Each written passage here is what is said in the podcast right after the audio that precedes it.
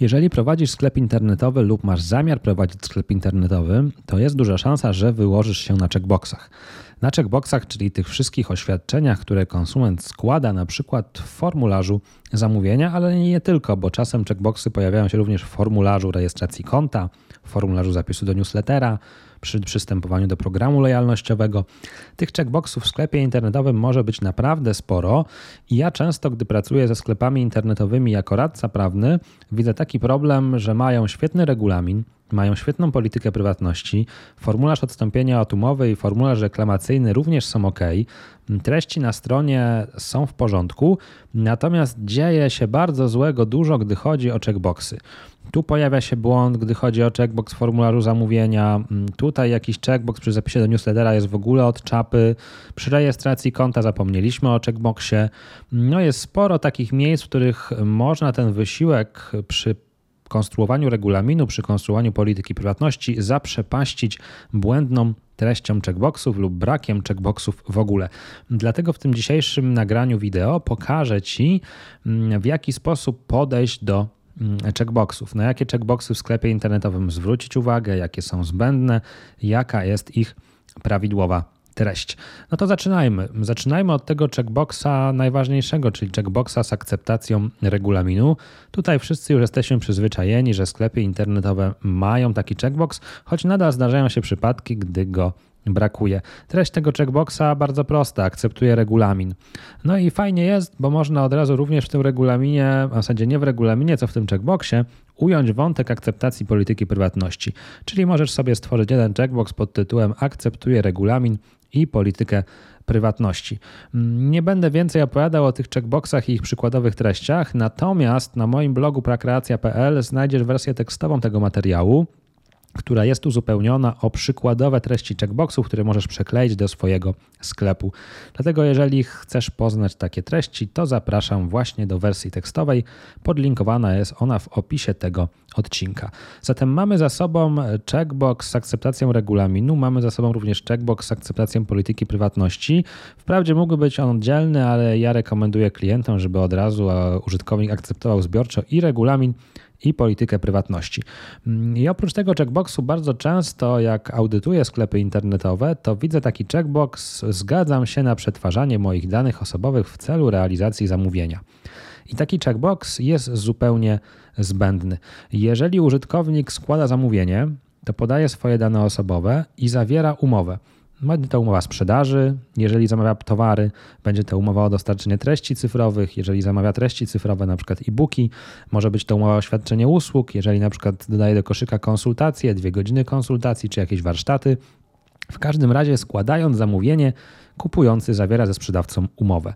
I żeby sprzedawca mógł tą umowę zrealizować, to musi mieć dane osobowe tego kupującego i nie przetwarza tych danych osobowych na podstawie zgody, ale przetwarza te dane na podstawie niezbędności do wykonania umowy. Borodo, a konkretnie artykuł 6, przewiduje więcej niż jedną podstawę prawną przetwarzania danych osobowych. Zgoda to tylko jedna z możliwych podstaw prawnych przetwarzania danych. Oprócz zgody mamy jeszcze niezbędność do wykonania umowy, czy prawnie uzasadniony interes, czy realizację obowiązku prawnego. I akurat w przypadku zamówienia w sklepie internetowym nie ma konieczności odbierania zgody na przetwarzanie danych osobowych w celu realizacji zamówienia, bo tutaj posługujemy się po prostu artykułem 6 ust. 1 litera b RODO, czyli niezbędnością do wykonania umowy. I zamiast odbierać zgodę na przetwarzanie danych w celu realizacji zamówienia, wystarczy w sposób właściwy zrealizować obowiązek informacyjny w polityce prywatności i wskazać, że przetwarzanie danych w celu realizacji zamówienia opiera się na artykule 6 ust. 1 litera litera B, ponieważ jest niezbędne do wykonania zawieranej umowy, a zawarcie umowy następuje na zasadach określonych w regulaminie poprzez złożenie zamówienia. No dobrze, więc y, wiesz, że musisz mieć checkbox z aktualizacją regulaminu i polityki prywatności. Wiesz również, że nie potrzebujesz checkboxa ze zgodą na przetwarzanie danych osobowych w celu realizacji zamówienia. To trzeci taki e, najczęściej pojawiający się checkbox jest to checkbox newsletterowy, e, czyli checkbox, który wkładasz do procesu zamówienia bądź w jakimś innym miejscu na stronie, po to, żeby móc do użytkownika wysyłać newsletter. Tutaj ważne, żeby ten checkbox został sformułowany tak, żeby było jasne, co się stanie, gdy ktoś zaznaczy ten checkbox. Nie chodzi tutaj o to, żeby w tym checkboxie zawierać bardzo formalne treści pod tytułem wyrażam zgodę na otrzymywanie informacji handlowych, bądź nie daj Boże wyrażam zgodę na wykorzystywanie moich telekomunikacyjnych urządzeń końcowych dla celów marketingu bezpośredniego zgodnie z artykułem, 100, artykułem 172 ustawy Prawo telekomunikacyjne. Nic z tych rzeczy. Tak naprawdę wystarczy e, krótka newsletterowa zgoda, na przykład chcę otrzymywać newsletter, czyli informacje o nowościach, promocjach, produktach usługach związanych ze sklepem X. No i tak jak wcześniej mówiłem, jeżeli chcesz przeczytać sobie taką przykładową zgodę, to zapraszam do wersji tekstowej tego poradnika. Link znajdziesz w opisie tego odcinka. No i często oprócz planów realizacji działań marketingowych w postaci newslettera, pojawiają się również plany związane z marketingiem telefonicznym, czy też z wysyłaniem jakichś wiadomości SMS. Pamiętaj, że na każdy kanał komunikacji marketingowej powinieneś odbierać oddzielną zgodę. Czyli nie powinno być tak, że mamy jeden checkbox, gdzie ktoś wyraża zgodę na marketing wszelaki, tylko jeżeli chcesz mieć różne kanały marketingu, powinieneś mieć oddzielne checkboxy i użytkownik powinien móc zdecydować, czy zgadza się na maile, czy zgadza się na telefony, czy zgadza się na SMS-y. W związku z tym, jeżeli masz różne kanały, to pewnie będziesz mieć również różne checkboxy. Czasem zdarza się też tak, e, że pojawia się checkbox ze zgodą na udostępnienie danych jakimś partnerom biznesowym. No bo na przykład chcesz te dane przekazać komuś tam, żeby ten ktoś mógł również coś z nimi zrobić. E, przykład, e, masz sklep internetowy, masz w tym sklepie produkty jakiegoś producenta i jednocześnie chciałbyś przekazać dane o zamówieniach temu producentowi, żeby ten producent mógł dalej mm, uderzać do tych e, klientów, proponować im jakieś dalsze produkty, bo taki macie deal. No jeżeli chciałbyś udostępnić dane osobowe swoich klientów komuś innemu dla jego własnych celów, to dla takiej operacji również musisz mieć jakąś podstawę prawną przetwarzania danych. No i taką podstawą prawną najczęściej będzie zgoda, więc musiałbyś mieć zgodę na to, żeby móc udostępnić komuś czyjeś dane. Oczywiście udostępnienie udostępnieniu nierówne, bo możesz mieć na przykład taką sytuację, mm, że sprzedajesz jakiś produkt producenta i ten producent ma gwarancję, ale żeby ta gwarancja zadziałała, no musi dostać mm, dane o zamówieniu. No i wtedy nie musisz odbierać zgody na przekazanie danych producentowi, to po prostu prze, zawrzeć, że te dane zostaną udostępnione producentowi po to, żeby klient mógł mieć tą gwarancję. Natomiast jeżeli miało być to przekazanie danych w jakimś e, celu własnym, tego podmiotu, który niekoniecznie jest zbieżny z celem Twojego klienta. No, na przykład ta sytuacja, w której ten odbiorca danych miałby realizować swój własny marketing, to tutaj potrzebna jest zgoda. Mm, to samo dotyczy na przykład systemu opiniującego. Jeżeli ty korzystasz z jakiegoś zewnętrznego systemu opiniującego, mm, w którym potem po zamówieniu przychodzą jakieś maile pozwalające ocenić zamówienie, to byłoby dobrze, żeby użytkownik mógł się zgodzić bądź nie zgodzić na to, że weźmie udział w tym programie opiniującym. Wtedy też najczęściej dobrze jest zaszyć dodatkową zgodę, że wyrażam zgodę na udostępnienie danych, danych do systemu opiniującego celem zbadania satysfakcji z zakupu. Mm, I taki kolejny e, checkbox może się właśnie pojawić. E, po, po, tych checkboxach przechodzimy jeszcze do dwóch ważnych kwestii związanym, związanych z odstąpieniem od umowy. Bo jak wiesz, e, konsument, który kupuje w sklepie internetowym, w ciągu 14 dni może odstąpić od umowy. Ale są w artykule 38 ustawy o prawach konsumenta sytuacje, które wyłączają prawo do odstąpienia od umowy. I wśród tych sytuacji pojawiają się takie przykłady, gdzie dla wyłączenia prawa do odstąpienia od umowy potrzebna jest zgoda konsumenta. Te dwie sytuacje to sytuacje, w których pierwsze konsument zawiera w sklepie umowę o świadczenie usług, bo na przykład kupuje godzinę konsultacji, bądź konsument kupuje w sklepie treści cyfrowe, przykład e-booka, przykład kurs online. Jeżeli chcesz, żeby klient nie miał prawa do odstąpienia od umowy, to tutaj są konieczne do spełnienia kolejne przesłanki związane ze zgodą. Jeżeli sprzedajesz usługę, to powinieneś odebrać od klienta zgodę na rozpoczęcie świadczenia usługi przed upływem terminu do odstąpienia od umowy. I w sytuacji, w której użytkownik jaką zgodę wyrazi, a usługa zostanie wykonana w całości, utraci on prawo do odstąpienia od umowy. Jeżeli sprzedajesz treści cyfrowe, np. e-booki, kursy online, to powinieneś od konsumenta odebrać zgodę na dostarczenie treści cyfrowych przed upływem terminu do odstąpienia od umowy.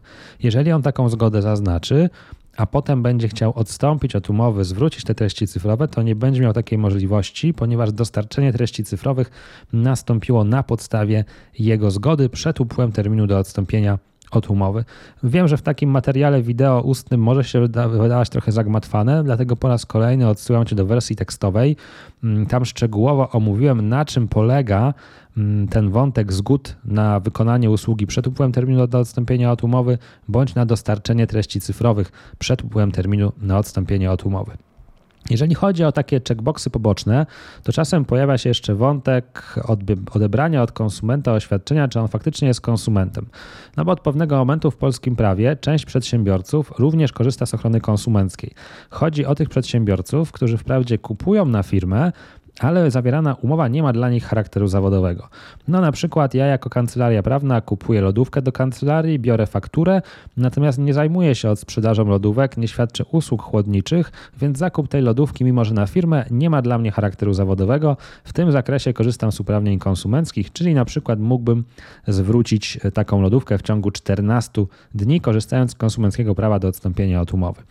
No i ponieważ, żeby rozsądzić, czy dany klient ma uprawnienia konsumenckie, czy nie ma, mm, no to pojawiły się takie pomysły, żeby wprowadzać do formularza zamówienia dodatkowy checkbox, w którym ten klient będzie oświadczał, czy on jest konsumentem, czy ma dla niego charakter zawodowy i tak.